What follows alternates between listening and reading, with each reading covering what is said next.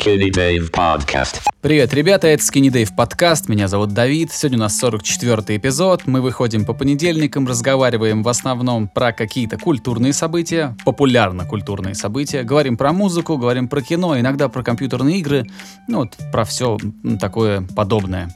А, в последнее время крайне трудно э, э, мне гоняться за гостями, искать каких-то собеседников, поэтому уже довольно давно, где-то месяц, мы э, в классическом составе здесь присутствуем, то есть э, разговариваем с Игорем Шастиным, с главным редактором э, музыкального сообщества Drop. Собственно, как мы начинали этот подкаст, так вот мы его сейчас и продолжаем. Когда будет чуть больше времени, будут гости, а пока вот такой вот у нас консервативный вариант. Игорь, привет, как дела? Привет, да нормально. Слушай, заговорили о классике, и я поймался на мысли, что я в последнее время смотрю много всяких старых классических киношек. А, небольшая такая типа предыстория или как сказать. Я сейчас, получается, как бы вернулся к родителям. Я живу сейчас с ними вот полтора месяца уже. И я очень странным образом обнаружил, что я как-то ненароком начал делать то же самое, что я делал, когда учился в школе. я смотрю футбол и смотрю фильм, фильмы всякие. Вот. И у меня сейчас какая-то такая странная ретроспектива. Я смотрю всякие гонконгские боевики 80-х, 90-х годов. Вот это и это даешь. очень забавно, потому что... Ты хочешь что-то сказать, да? Нет, мне просто интересно... Э, я последнее, что я думал, что это то, что ты скажешь, что ты смотришь какие-то ази- какое-то азиатское старое кино. Я думал, ну, наверное, сейчас про Францию какую-нибудь расскажет, про итальянскую Нет, ну, классику, а тут на а тебе, ты понимаешь, дело в чем? В то, дело в том, что Францию и Италию я в свое время уже посмотрел, там, на новую волну, все такое. А по азиатам как-то, ну, как-то неинтересно не, не было. Вот я сейчас наверстываю эту фигню, смотрю там фильмы Джона Ву, где э, бравые э, гонконгские ребята стреляют с двух рук, спина к спине и мочат триады и все такое. И самое удивительное то, что, знаешь, когда ну, типа, когда ты начинаешь смотреть кино, в какой-то момент ты начинаешь думать о, о боевиках так снисходительно. Ну, типа, ну, это такой низкий жанр и все такое. А потом, через какое-то время, ты думаешь, блин, да какая разница, что там сюжет э, как бы неинтересный. Это, это, же, это же круто выглядит все, это здорово. Так что я получаю искреннее удовольствие от этих старых боевиков. Вот. Сразу несколько комментариев хочется, прям вот пока в голове они возникли. А, по поводу низких и не низких жанров, я недавно пересматривал, а, значит, а, Парфенов, а, Леонид Парфенов, его же Леонид зовут, Леонид Геннадьевич. Да, да. А, вот. А, он а, в свое время высказался на вручении какой-то премии телевизионной, и, собственно, с этого и начался его а, бан телевизионный. Я так подозреваю, что вот именно с, этой громко, с этого громкого выступления а, его потихонечку начали выпиливать отовсюду со всех там телевизионных площадок. А, это было в одиннадцатом, что ли, году. Ну, такая там долгая речь, она у него так нормально идет. Э, и он рассказывает, э, в общем и целом, говорит про то, что прессы э, и журналистики в России сейчас не осталось. Сейчас осталась придворная журналистика, которая, в принципе, с настоящей журналистской работой ничего общего не имеет. Ну, такое достаточно смелое высказывание было. Э, и там же он сказал э, про Влада Листьева. Э, про очень знаковую фигуру в российском телевидении. Э, и он вот, собственно, об этом и говорил. Он говорил, что Листьев а, был таким человеком, который не делил а, телевидение на низкие и высокие жанры. Он занимался и сложной журналистикой, и вел а, там программы в прямом эфире с острыми очень темами, а, там какие-то очень, очень социальные вещи там они поднимали, обсуждали так же легко, с такой же легкостью он переквалифицировался в ведущего э, телевизионного шоу «Поле чудес». Влад Листьев вел «Поле чудес» какое-то время.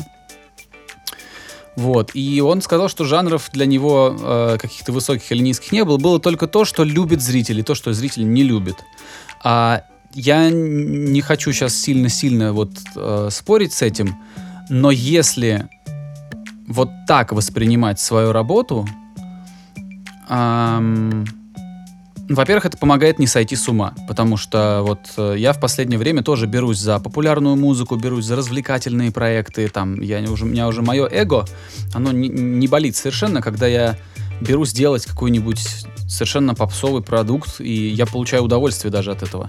Вот, и это очень помогает в работе, когда ты не делишь э, музыку на андеграунд, не андеграунд, попса, не попса, продался ты или не продался, когда это делал, да, покривил ли ты душой. А когда ты рассуждаешь категории любит это слушатель или не, или не любит это слушатель, то это очень... Э, это не то, что сделка с дьяволом, нет, нифига. Это вот именно такое вот э, альтернативный взгляд, да, чуть более взрослый взгляд на профессию. И с кино, я думаю, тоже, если смотреть кино с точки зрения нравится тебе это кино или не нравится, а, то можно, ну просто как, можно сосредоточиться просто на удовольствии от просмотра кино. Когда ты смотришь и думаешь, ну это же ж, это же просто развлекушки. Ну да, это развлекушки. Сюрприз, ребята, кино так и придумывалось.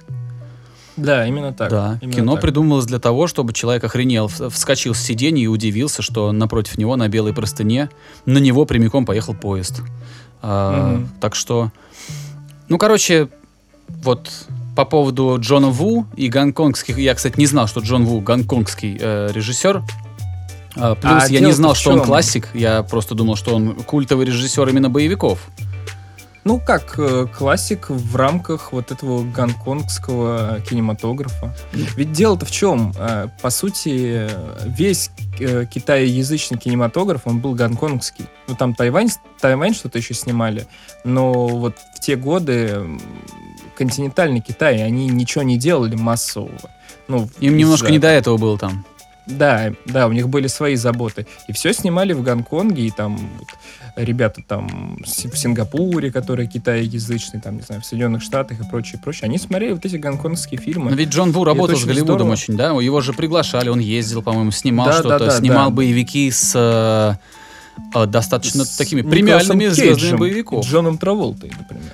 У Джона Ву, и миссию кстати, невыполнима. я знаешь, что вспомнил? А, известный прием, который я случайно запомнил, вот имя и фамилию я, я помню, потому что я боевики все смотрел тогда, ну что-то я как можно... э, Тогда мы еще не были присыщены, я смотрел, жадно смотрел все, что выходило. Стивен Сигал, Ван Дам, э, э, японские вот эти все, ну не японские, сейчас я, видишь, п- проявил такой легкий расизм. А, азиатские актеры, которые лихо махали ногами там во все стороны, я не знаю точно, какого происхождения были эти актеры. Вот, кто-то китаец, кто-то, кто-то... Брюс Ли у нас кто? Брюс Ли китаец. А, ну, ну, это, да, это тоже гонконгская история. Джеки Кстати, Чан извини, вот тоже ремарочку. китаец. Да, э, ремарочку небольшую. Я еще параллельно с эм, Брюсом Ли смотрю фильм, и там, собственно говоря, э, весь эм, сюжет заключается в том, что, значит, Китай, э, японцы, значит, отравили его учителя, и он идет бить морды японцам за справедливость. Вот, Нормалек именно так. вообще, нормалек вообще. да. Все, что там еще надо? Вот тебе, вот тебе причины, вот тебе следствия. Разозлили Брюса Ли, получайте. А, по поводу Джона Ву, последнее вот. э, я помню, что где-то в каком-то в какой-то документалке рассказывали, чем крут Джон Ву.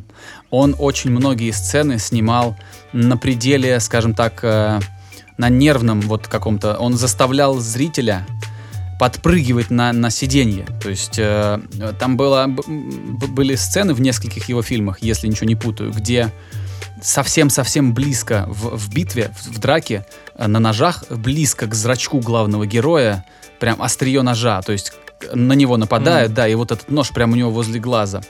И, ну, ты понимаешь, да, что с визуальной точки зрения это вообще, тем более учитывая, что 20 лет назад зритель был не такой присыщенный. И потом я увидел, как снимали это, что Джон Ву заставлял актера самостоятельно держать нож, брал крупный план, а, то есть э, а- актер сам контролировал ситуацию, сам мог подносить поближе, подальше, но в кадре, так как ну, все было очень близко снято, там глаз, э, нож, и это все настолько напряженно смотрелось, э, несмотря на то, что как бы весь процесс со стороны очень был такой э, достаточно безопасный. Насколько вот осторожным может быть человек, который у себя возле зрачка держит нож? Очень осторожным. Вот, вот так эти все сцены снимались, а зритель, щек- ну, зрителю нервы щекотало. Но серьезно, несмотря на простоту жанровую и все такое, это фильмы, которые доставляют некоторое удовольствие, это здорово. Да и к тому же это такой культурно-исторический пласт Все-таки Гонконг уже не самостоятельный, Гонконг уже китайский и все такое. Да и э, такое время было, когда все эти боевики снимали. Так что интересно, интересно. Смотрю с удовольствием. Вот это самое главное, вообще самое главное, это не выебываться, а получать удовольствие. Вот, ну серьезно. А, я раньше был очень претенциозным молодым человеком. Я вот делил там музыку на тру, не на тру. Но Ну, я, я так сейчас делал. я на самом деле сейчас я вот э, на самом деле проект вот который я делал продюсер оценивает треки он мне очень э, сильно помог проговорить вслух то как я собственно воспринимаю музыку. Обычно ты же вслух то это не говоришь. Вот я в рамках блога это говорил.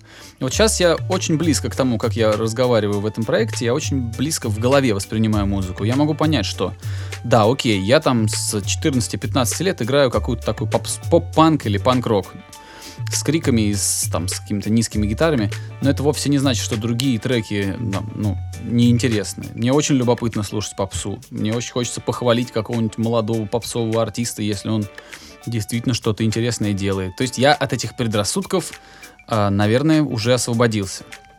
Ну и чего и другим желаю, но, наверное, всему свое время. Сначала ты выпендриваешься, протестуешь, потом ты понимаешь, что, а, собственно, что бороться-то с ветряными мельницами. Ну так, мы с тобой Я рассуждаем. с тобой я, я просто рассуждаю. Да, я полностью с тобой согласен. Мне кажется, это какой-то естественный процесс, когда ты в какой-то мо- момент становишься таким достаточно циничным, начинаешь смотреть а, свысока на, там, на жанры, там, на как- какие-то еще такие штуки, потому что ты что-то узнал, ты думаешь, что ты лучше других, ты начинаешь делить все это дело, как-то сегрегировать, а потом ты понимаешь, что это, в общем-то, все глупо и э, ни к чему не ведет такой подход. Игорь, вот на это секунду. нормальное развитие. А, я слушал поп-панк, мне нравились Blink-182, мне нравились Offspring, а, там в мои, там, не знаю, 15-16 лет. И сейчас тебе объясню, как вот мне эта музыка дико нравилась, но я лазил по всяким чатам и форумам в интернете. Тогда еще у нас был модемный интернет медленный. Я лазил и всерьез писал, что все как бы здорово, но вот это вот название поп-панк меня прям вот бесит. Я везде вот высказывался на эту тему, что как можно, вот это же музыка с гитарами, зачем они туда добавили поп? Ты был злой школьник. Я был злой школьник, а, туповатый. Вот, поэтому я думал, что я своими вот этими потугами в интернете всех сейчас возьму и это как-то переубедить смогу. Что, мол, ребятушки, какой же это поп-панк? Как можно, как могут такие два слова существовать в одном вот э, в одном термине, внутри одного термина? А ведь легко могут, и ничего страшного, и никто не умер как бы до сих пор э, от поп-панка. Так что, да. Наверное, всему Ты, кстати, свое время. послушал?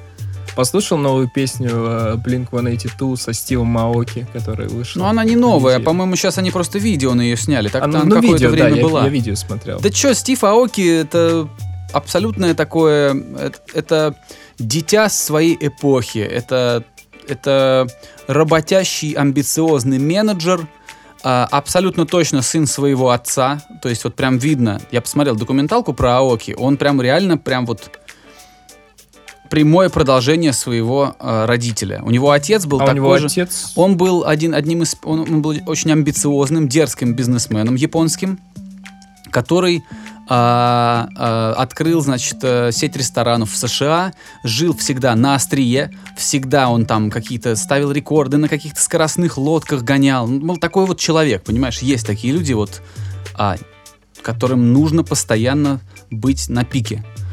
А, Аоки абсолютно такой же чувак. Музыкальный его талант оставляю как бы в стороне. Я не считаю, что это крутой музыкант. Я считаю, что это крутой шоумен. Разные вещи очень. А, Аоки крутой шоумен. По поводу музыки очень мно- можно много спорить. Он красавчик, хороший менеджер. И это вот он... Он человек, который очень хорошо показывает, какие люди сейчас в нулевых э, и в, там, в десятых становятся знаменитыми. Вот такие. Таких ребят много, понимаешь? Амбиции очень-очень многое сейчас делают, и а, постоянное присутствие в медиа, агрессивный самопиар, а, постоянные тусовки, постоянное вот, постоянный нетворкинг, как они это говорят, постоянное мелькание в прессе, периодические скандалы. Это все вот нужно. А ремикс, ну, блин, Знаешь, Ну, хороший ремикс, веселый, мне было приятно слышать. Я его даже в Грузии в супермаркете как-то слышал. Вот так вот. Ты знаешь, ты сказал про агрессивный маркетинг и все такое. Я вот сейчас ни капли не хочу там, не знаю, выпендриваться или что-то такое, но меня попросили помочь с битом, значит, переделать бит. А, там, в общем, бас, он валит не в тональность. Ну, то есть он как-то там плавает. А чувак делал биты известным людям. А, Вот так ну, вот. ты к тому, что не совсем чу- чувак матчасть знает, да? Ну да, ну как бы чем отчасть, ну э, он, типа там нота элементарно диссонирует, и все это такое гудит, пердит, э, страшно, жутко.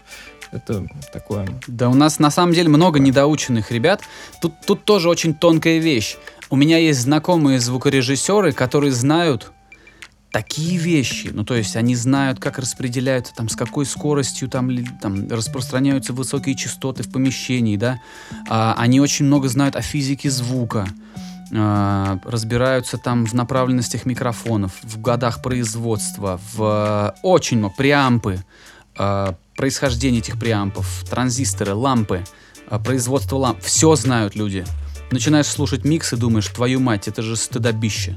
Ну, то есть тут, понимаешь, би- хороший битмейкер не всегда хорошо разбирается в том, что он делает, но он может хорошо чувствовать э, э, стиль. Это, это вопрос исключительно вкуса. А, поэтому даже не знаю. Возможно, тот чувак, за которым ты чистил эту 808 или бас, там, не знаю.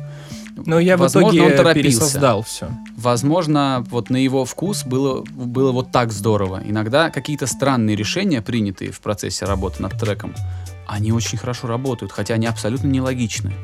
По поводу диссонирующей бочки сильно сомневаюсь, потому что у меня такого никогда не было, чтобы у меня была атональная бочка, чтобы все круто при этом было. Или атональный бас. Ну, короче, как-то так. В общем, пришлось заново все это дело переписывать. Но не суть. Дело вообще не в этом. Дело в том, что по поводу вот агрессивного самопиара и все такое. Так что это тоже надо уметь делать. Это важный навык. Что тут говорить? Тут э, очень тонкая грань. Лично я вот, например, понимаю, что если я буду слишком сильно скромничать, как бы, блин, это такое достаточно то- тоже сложное, сложно это объяснить. Моему клиенту не нужно, чтобы я занимался самоуничижением. Мой клиент не хочет обращаться к инженеру, который в себе сильно сомневается. Ты бы хотел оперироваться у хирурга, который скажет, ну я не знаю, как бы срастется, не срастется, выживешь, не выживешь, понимаешь? А, это я сейчас очень преувеличенный такой пример, да, слишком такой, но зато он яркий. То же самое с любым профессионалом. А, когда ты пригоняешь машину на ремонт и говоришь, «Хоро- мастер хороший, и ты говоришь мастеру, ну что, починишь? Он тебе скажет, блин, ну не знаю. И тут даже не важно, хороший этот мастер или нет, ты сомневаешься уже. То же самое с музыкой. Если я буду сильно скромничать, а, мой клиент не будет доволен. Ему, не ему хочется прийти ко мне и быть защищенным. А, недавно, вот, кстати, я сделал проект. Э, не знаю, помнишь ты или нет, опять же, в продюсер оценивает треки был такой молодой-молодой парень, а, попсу делал такую э, в духе LJ, там такую. Там какой-то клип был, что в городе какой-то. Да-да-да, его типа, зовут да? Раим. Э, Он, я чуть больше о нем узнал. Э, Он парень с музыкальным образованием, прекрасно играет на фортепиано, сам себя аккомпанирует, сам пишет, сам... Ну, в общем, э, в таком возрасте это очень кру- крутой набор навыков, как у него. Вот, э, буквально вчера вот он впервые появился в проекте песни на ТНТ. Вот. эм, И недавно он ко мне обратился, через несколько месяцев после того, как я его чуть покритиковал в этом проекте, он говорит, слушай, давай, может быть, я у тебя сведу песню, но только, он мне говорит, но только мне нужно, чтобы все качало, чтобы все было хорошо. И у меня был очень простой ответ. Я, я уже не стесняюсь это говорить. Я ему говорю, ты знаешь, я делаю сведение, я делаю его хорошо, я делаю его правильно. А вопрос качает, не качает, вопрос нравится, не нравится, это, ну вот то, что нравится мне, может не нравиться другим. В конечном счете он а, пропал на несколько дней. Я думаю, ну, наверное, сомневается. Вот. Но потом он вернулся, мы ему сделали сведение, и он был очень счастлив. То есть он сказал, блин, как здорово, и говорит, приду еще раз, буду, буду обращаться. Это к вопросу о том, что не- нельзя слишком многого обещать, но и принижать себя тоже не нужно. Ну, Э, Ты знаешь, это еще к вопросу о том, что когда ты честно делаешь свой труд, очень приятно, когда его оценивают по достоинству. Вот. Это что, еще важно из этой истории вычленить. И то- а, еще один молодой человек писал, говорит, вот хочу свестись, могу ли я на тебя рассчитывать в сведении? Ответ мой был таким же. Я сказал, что я хорошо свожу, я делаю все правильно, я делаю все на совесть. Можешь ты на меня рассчитывать или нет, это только твое внутреннее ощущение. Я говорю, но если ты вдруг хоть на секунду сомневаешься, лучше поищи еще кого-то. Зачем, зачем идти к тому, кому ты не доверяешь? При этом я не сказал ему, что, ну как, вот я не знаю, получится. Я, не- я не стал мямлить, я не стал говорить, не знаю, получится, не получится. Нет, я ему сказал, что я-то свою работу знаю. Вопрос в том, готов ли ты довериться мне. Если не готов, ну, значит, я просто не твой инженер. Кстати, раз ты говоришь, что есть смысл чуть более детально говорить о всяких этих звукорежиссерских штуках, у меня вот к тебе такой вопрос. Э, Пишешь ты за полученный 808 бас. В низких частотах он звучит хорошо. В высоких частотах, когда ты поднимаешь, да, там, ну, подсверить, типа, да, а, типа, ну, на пару октав выше его поднимаешь, чтобы сверить, ну, попадаешь, не попадаешь, он звучит хорошо. А посередке он как будто не попадает. Из-за чего это может произойти? Ой, это очень сложно. На самом деле, если ты один и тот же сэмпл питчешь вверх-вниз, вверх-вниз, Да. что-то может просто происходить с этой вол- с волной. Ну, то есть, э, ты же не знаешь, э, как э, алгоритмы твоего э, софта работают с подобными вещами. Как правило, они заточены под то, чтобы на всех частотах все ровненько звучало. Но бывают. Я тоже такие вещи чувствую. э, и что что-то начинает диссонировать, не попадать, или просто как-то кривенько. Просто я подбирал этот бас, и там ну, партия построена так, что там достаточно большой диапазон в этом басу. И мне надо было подобрать удачный сэмплик, чтобы ну, он нормально и вверху, и внизу звучал, и все такое.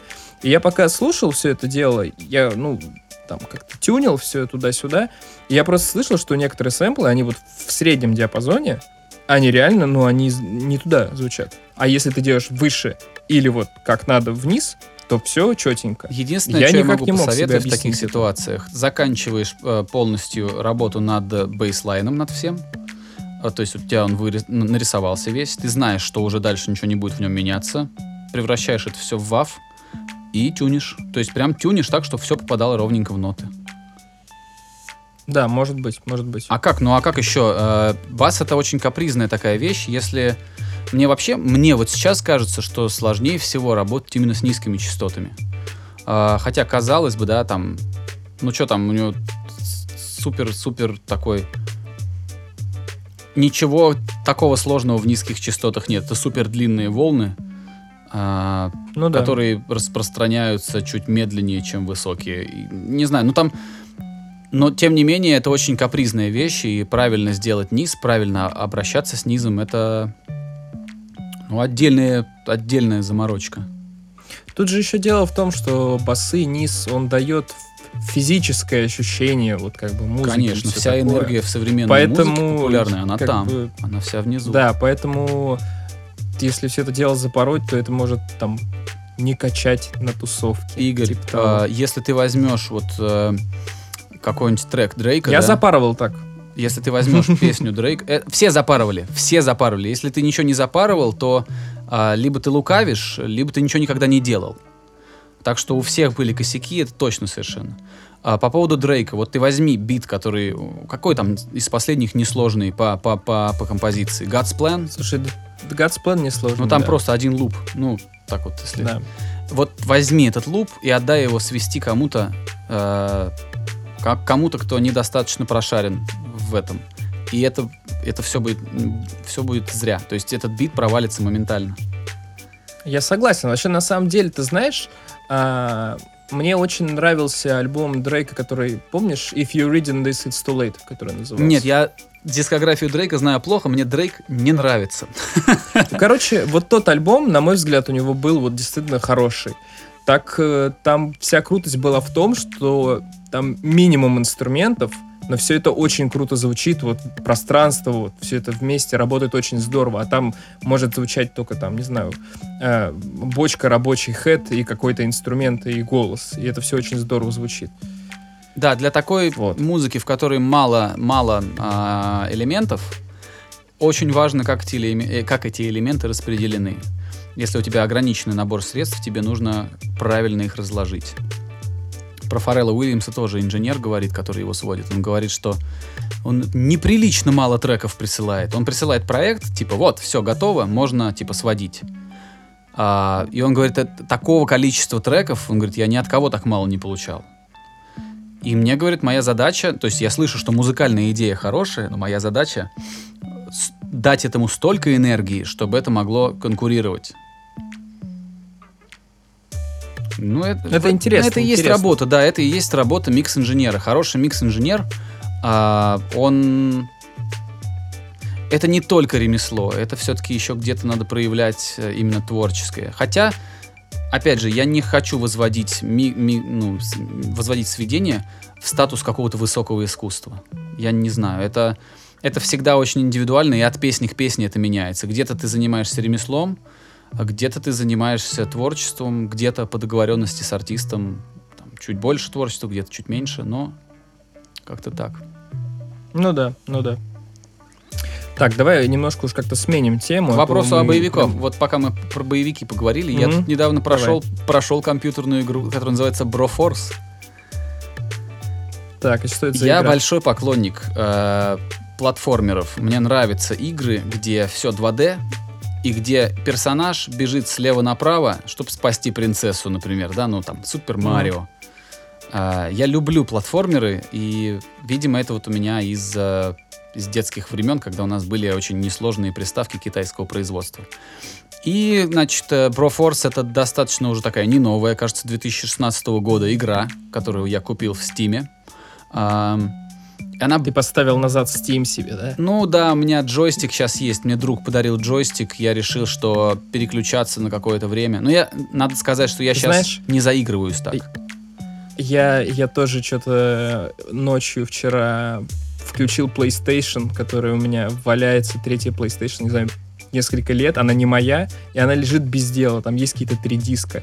И я вчера ночью включил и начал футбол 2013 года играть на ней. Ну, иногда вот хочется. Сейчас надо сказать, что я без этого, без истерики. То есть, э, когда у меня уже все дела поделаны, я думаю, ну, надо переключить мозги.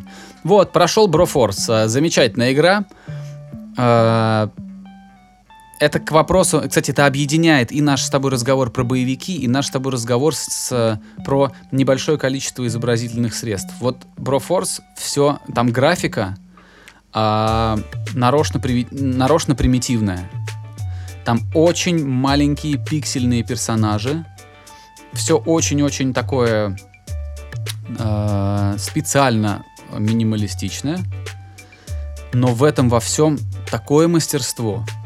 Эти ребята, которые разработали эту игру, так как я не, не шарю вообще в играх, я не знаю, кто это делал, а, но они проделали потрясающую работу, потому что у каждого персонажа, который там есть, а там типа Брофорс это ты играешь героями боевиков, но так как по правам они не могут называть имен, и у них там, там, а, как, как, какой же пример привести?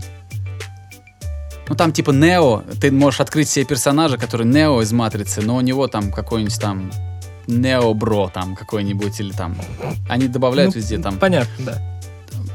и, и там, там, короче, есть э, Арнольд Шварценеггер, там есть э, универсальный сарда- солдат Жан-Клод Ван Дам. Ты, ты по мере продвижения по игре, ты открываешь новых персонажей и ими играешь. Там даже есть Ума Турман с мечом, там есть Блейд, э, ну, Уэсли Снайпс. И ты, Тоже с мечом. Да, абсолютно самый бесполезный персонаж, по-моему. Э, Клинт Иствуд, ну то есть э, Безумный Макс, э, Храброе сердце, два персонажа Мела Гибсона, да? М, Вот. И много-много других. Брюс Ли. Ну, там, по-моему, Броус Ли, как-то так. То есть там все специально, Ну да, чтобы, понятно. чтобы по правам было чистенько. Вот. Все это с очень большой любовью сделано. А, озвучка потрясающая. а, очень простой. Никакого сумасшествия в подходе к, эм, к саунд-дизайну нету. но тем не менее все очень к, к месту. Это очень приятная игра. Плюс, э, так как это все боевик, ты бежишь и просто уничтожаешь все. А, там еще есть э, э, Рипли, как ее звали, в- из Чужого, женщину. Рипли, да. Вот она была, она есть там. э, И все это очень лихо сделано, очень-очень здорово. И на первый взгляд тебе может показаться, что это просто такая абсолютно стероидная такая американская игра, типа «Уничтожь их всех, э, докажи господство США». Там на первый взгляд так и кажется, но все, все в деталях. Там, например, когда ты выбираешь миссии, внизу появляется такой, типа, полковник какой-то с сигарой в зубах. И он тебе обозначает, собственно, зачем ты должен эту миссию выполнить. И ты, типа подлетаешь на вертолете какой-то локации, где, где тебе нужно высадиться, и он тебе внизу как бы говорит, что ты знаешь, мужик, мы тут обнаружили, что эти люди выглядят не так, как американцы, говорят не так, как американцы, и им нравятся не те вещи, которые нравятся американцам. Ты должен их завоевать. Ну, То есть вот такая аргументация. И тут же ты понимаешь, что во всем, во всей этой игре есть еще, ну, скажем так, дополнительный уровень какой-то такой легкий, э, э, что это все-таки сатира. Это прикольно. Да, Это э, прикольно. прекрасная игра, получил удовольствие, э, играл на среднем уровне сложности, и мне было, собственно, достаточно, так как я плохо играю, мне было достаточно, чтобы не устать от игры, получать удовольствие, но и не так, чтобы я прям быстренько ее прошел, где-то заморачивался нормально. Сколько часов ты, получается, потратил примерно? Ух, у меня там, кстати, есть таймер прям в стиме, сколько, сколько, ну... Да, да, да. Ой, блин, если я не ошибаюсь, 112. В общей сложности... 112 часов. Нет, нет, если не ошибаюсь, то 12. 12 часов. А, а то я думаю, ничего себе, платформер на 112 часов. Не-не-не-не. Я думаю, что нормальный опытный игрок пройдет, сделает этот платформер за, я не знаю, ну там, за 4 часа, за 3, я не знаю, может даже быстрее. Не знаю. А я играл не спеша, там, где я проигрывал, я, ну, типа, мог по, по много-много раз переигрывать, потому что я просто не знал, как на что-то запрыгнуть там, мне не хватало ловкости. Вот, а так очень здорово. Ищу какой-нибудь еще платформер. Говорят, что надо пройти Реймон. Это А немножко... ты в этот, в Лимбо играл? Все тоже советуют, пока не играл. Лимбо прикольно. Жду скидок, Я Игорь, катал. потому что я не хочу за full прайс покупать. Я, если Так а нахожу сколько что-то- она стоит? Она же что-то должна чуть-чуть стоить. Ну, не знаю, она может стоить 20 баксов, а на скидках может стоить 5. Так это... А, ну ладно, я тебе уже предлагал, ты отказался. Я тебе, я тебе могу аккаунт свой дать и свободно. Ты поиграл бы во что-нибудь. Мне, типа, я не могу играть сейчас ни во что все равно. Ничего, ну я нет, я просто, у меня тоже никакой спешки. Вот хочу Реймон пройти. А, очень красивая игра, вроде как детская, но Дел- вроде как очень сложная при этом. Дело твое, мое дело Да, предложить. спасибо, спасибо, да. А, собственно, вот про игры рассказал. Как-то мы с тобой поженили две темы. э, Да, минимализм да, плюс- да. Ну и надо уже традиционно поговорить про музыку. Слушай, я, в общем-то, нельзя сказать, что я что-то прям очень глубоко прослушал на этой неделе. Как у тебя? Я послушал Wild новый. Ну, я тоже послушал. Ну что, ты, не- расскажешь? ты- ты не расскажешь, что ты думаешь? Ну, слушай, вот я сейчас смотрю на, на нашу, на записанное нами э, аудио, только я разговариваю в этом подкасте. Расскажи уже что-нибудь про Wild Ways. Э, очень здорово, что ребята начали петь на русском. Это прям позитивный момент, и помимо того, что, я думаю, им самим хочется, ко всему прочему, это как-то уже и напрашивается, потому что вроде русская музыка, ну, русскоязычная музыка вполне себе комфортно себя сейчас чувствует. В то же время, мне кажется, что ребята понимают, что они себя не очень комфортно, что ли, как-то чувствуют вот в таком новом амплуа, и с новый язык, и чуть более облегченное звучание, и поэтому альбом такой вот немного маленький, то есть это что-то среднее между альбомом и EP, всего 8 треков. Вот. Э, Лично мое мнение, ну, я не могу сказать, что мне понравилось. Скорее, мне не понравилось. Мне кажется, это немного каким-то таким общим. Но это, это не есть плохо. Просто это не моя чашка чая. Вот и все. А так... Мне очень, знаешь, это что напомнило? Сольный проект Толи мне это напомнило. И когда был сольный проект Толи, это было очень вот такая более поп-музыка, да. Это там очень-очень лаконично смотрелось. А тут как-то это вот немного пока вот эти жанры, на мой взгляд, они друг с другом не дружат. Какие-то эти металлические такие тяжелые гитары, и при этом какие-то попсовые элементы. Как-то они пока не очень дружат между собой, но мне кажется, это со временем ребята поправят. Ну вот как-то так. У меня, знаешь как, у меня есть э, э, несколько уровней. То есть вот как я это все воспринимал. Э, по звуку, например, мне однозначно кажется, что слава богу, что они не стали делать еще один альбом с Майзелом. Потому что я считаю, и это мое личное мнение, что то, как металл сводит Роман Харюков, и то, как металл сводит Кэмерон Майзел, ну, короче, Майзел даже рядом не валяется. Я тебе серьезно... Ну, вот это мое ощущение, я не навязываю. Мне гораздо больше нравится то, как коммерческий металл сводит наш российский инженер, чем какой-то знаменитый, да, чувак, который там у которого, кажется, там золотой диск есть, да, с какой-то группой, там, не знаю, The World Alive он сводил, кажется.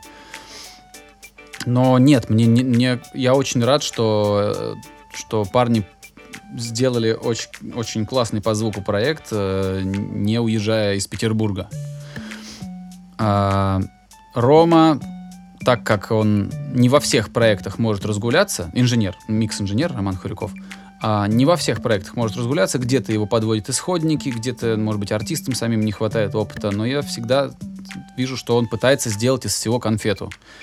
Это, поверьте мне, дорогие слушатели, очень непросто, когда ты работаешь с артистами совершенно разного уровня. Когда-то тебе приходится очень много переделывать, в некоторых местах даже переписывать гитару, если, если бюджет позволяет.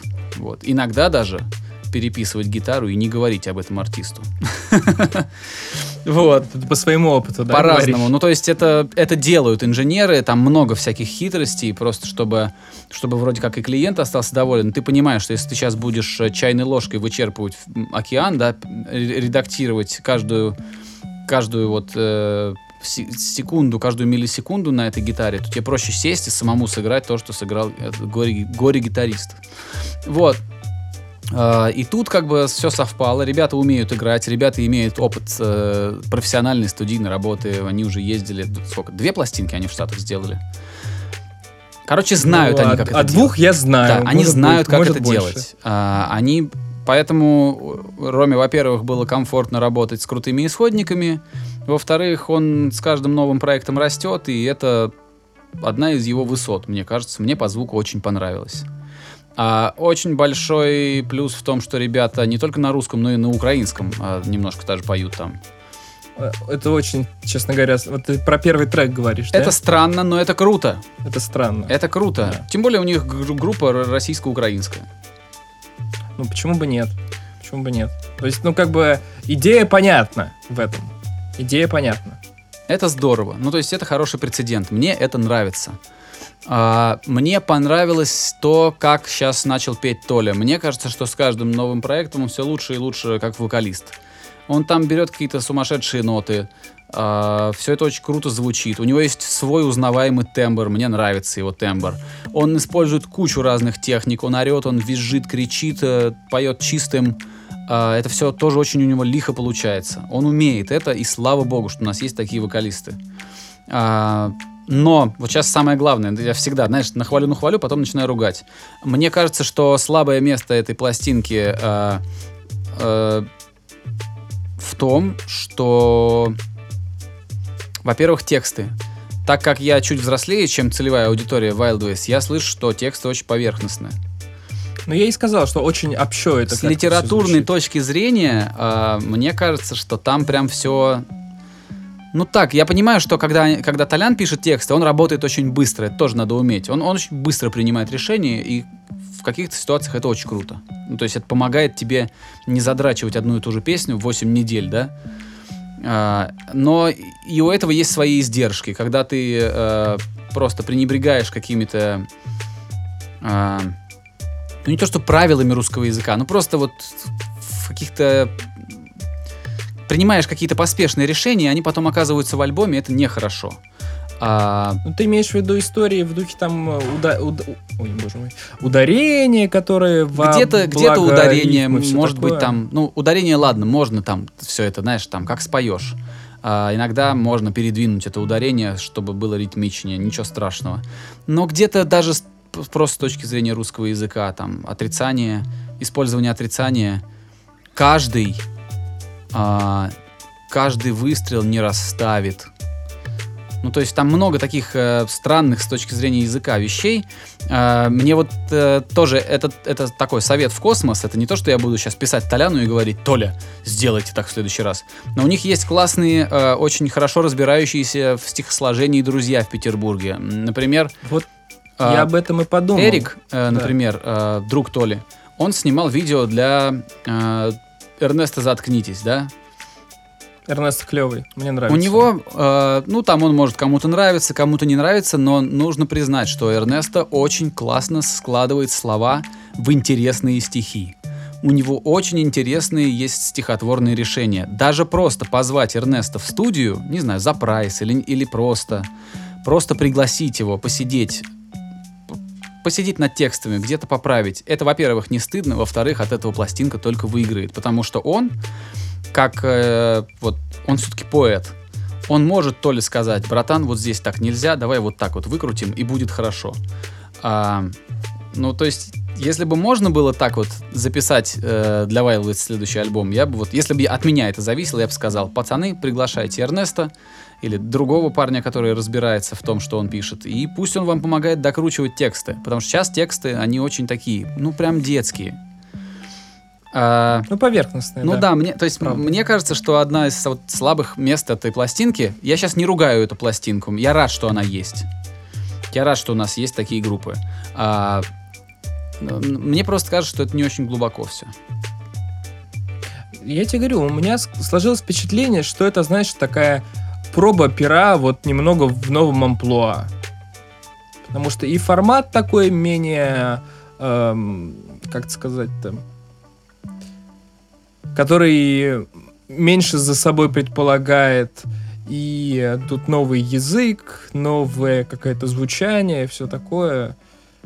Как-то, мне кажется, это ребята трогают почву новую. Пускай, да, пускай. Э, И обязательно было бы гораздо хуже, если бы они сейчас под тем же рельсом туда-сюда ездили. Вот делали из альбома в альбом одно и то же. Пусть пробуют. Ну да, это э, правда. И, и хорошо, что сделали. Э, Очень важно. И очень комичный момент у меня связан с этим. Толян недавно выложил, э, вокалист Wild West, выложил у себя в сторис в Инстаграме ответ Стаса Белова на, видимо, Толя. Я точно не знаю, я как-то поздно прочитал этот сторис. Может, Так, Стас Белов. это тот, который сейчас с Шифоростовым играет в его новой группе. Да, все правильно, я так и вспомнил. А, я так подозреваю, что Толя отправил, наверное, Стасу альбом послушать и столкнулся с очень резким ответом. Э, И он выложил, собственно, их переписку. Он написал, что, мол, и чё ты вот прислал мне эту пластинку? Окей, я, говорит, понял, что вы, что вы обосрались с новым альбомом. Ты хочешь, чтобы я отреагировал? Ну вот я типа реагирую. А, но греть вы нас не будете, написал Стас в Толе из Wild Ways. Я говорю, Толяна, это шутка, но я думаю, может, у них приятельские отношения, может, это такой, знаешь, новый уровень подъебов. У нас такое с друзьями бывает. А он говорит, нет, это не шутка. И я подумал, может быть, может быть, шафр как-то вот, может, воздушно-капельным путем передается вот, ну, типа, вот эта вот история с, с абсолютно неадекватным, с абсолютно неадекватной самооценкой. Потому что... Слушай, я не знаю, это не в моей э, юрисдикции. Но мне, это, мне этот ответ кажется настолько странным. знаю. Мне этот ответ кажется настолько странным. Ну, Э, и ровно так же кажется странным это как-то выносить ссоры из избы, мне кажется. ну, я думаю, странно. что у Толяна Но, опять же, подгорело, понимаешь? Мне кажется, что у Толяна Я- подгорело, что его немножко обидело то, что он, он отправил свою Я пластинку понимаю. послушать коллеги по цеху. Я не думаю, что у Толяна была цель залететь на разогрев к Шифоростову. Я очень сомневаюсь. Ну да, это Вот. правда. Просто серьезно, я, я вот совсем не хочу обсуждать такие, знаешь, э, закулисные истории, потому что ну, я этих людей не знаю. Они больше не закулисные, в том-то и дело, что так как это обнародовано, это уже часть публичной, пу- часть публичной повестки. Короче, мне очень странно, мне очень странно, что что что вот что ну просто чувак, видимо, совсем совсем совсем не понимает, да, что музыка, которую он делает, а, что она уже никому не нужна лет пять. Вообще, ты знаешь, а мне понравилась песенка, которая вышла у них, вот эта вот последняя. Я тебе честно скажу, я как-то вот ее случайно попал, потом такой думаю, я, я, то есть я слушал эту песню у кого-то там типа на, на стриме или типа того, я потом такой думаю, блин, что-то знакомое, а потом я только понял, что это Шафр. А мне, в общем-то, понравилась песня, я как бы ну, не хочу врать, говорить, что там Шафр плохой или там хороший. Мне понравилась песня, все. Нет, это здорово. И, но я все равно не понимаю, как эти ребята не могут, не могут вырасти из этих штанишек э, пост-хардкорных. Это все вариации Это на тему. До сих пор они никак из этих штанов не вырастут. Может быть, кстати, проблема в том, что эта музыка, она в свое время на них сильно повлияла, и теперь они в ней существуют. Так же я, как когда я сочиняю что-нибудь гитарное, я не могу вылезти из этих э, поп-панковых Начинаешь квинтами. Начинаю квинтами, да, перехожу в мажор, например. Начинаю с какого-нибудь металла, и потом раз у меня получается какой-нибудь мажорный куплет, да, какой-нибудь залихватский. Это что же на меня повлияло там в какие-то мои 15. И все. Так что ладно, понятно, что это все очень тонко, все это очень это, но мне, возможно, я эти все гадости говорю просто потому, что э, мне это просто очень, э, очень резкий ответ. Когда ты мне присылаешь, понимаешь, Игорь, если ты мне пришлешь свою песню, я, я тебе, я тебе напишу, Игорь, ну, во-первых, ты обосрался с песней, а во-вторых, я тебя на разогрев не возьму. Хотя ты как бы даже, ты так- как Ты знаешь, ты даже разговора с этого, разговора не начинается с этого. Он, он реально подумал, наверное, что то ли какие-то корыстные цели преследует, отправляя свою пластинку, ну, просто какому-то музыканту смежного жанра. Ты знаешь, э, если бы ты сказал, что моя песня говно, меня бы, конечно, это расстроило. Но если бы ты сказал, что меня не возьмешь на разогрев, то это было бы очень комично. Максимально комично. Ну, понимаешь, да, вот я, когда я это прочитал, тоже я так думаю, о, пацаны. Ну ладно, тоже, это я сейчас, знаете, желтушечки подкидываю в наш подкаст. На самом Да, деле, да, мне да, насрать. желтый, желтый. Я очень рад за группу Wildways, очень рад, что они собирают большие площадки. А, хочется, чтобы они следующей пластинкой своей а, закрыли все вот эти вот небольшие косяки, которые есть в этой. Но они растут, им, блин, кому, ну, им по 25 лет, или может даже меньше, наверное, да, я не знаю точно, сколько ребятам лет. Но если они будут продолжать, то, то, то э, самая лучшая пластинка у них еще впереди. Безусловно, безусловно. И это очень Давай хорошо, на это этой очень приятной- хорошо. Давай на этой приятной ноте завершать, что лучшая пластинка впереди. Да, Да. Ну все, тогда я с вами со всеми прощаюсь. Прощаюсь с тобой, Давид. До скорого, услышимся в следующих выпусках. Ребята, непременно приходите еще. Приходите за новыми подкастами, заглядывайте в сообщество Дропы, в сообщество Skinny Dave. У меня в последнее время маловато а, по существу, но много по, по моим новым проектам. Периодически выкладываю. Вот, э, надеюсь, вам наша болтовня кажется, до сих пор кажется интересной. Если кажется интересной, если все действительно так, пожалуйста, какой-нибудь коммент, какой-нибудь лайк, шер, репост, вот это все делайте, потому что это очень простой способ поддержать наш вот этот проект. А, всем счастливо, до скорого. Пока. Skinny Dave Podcast.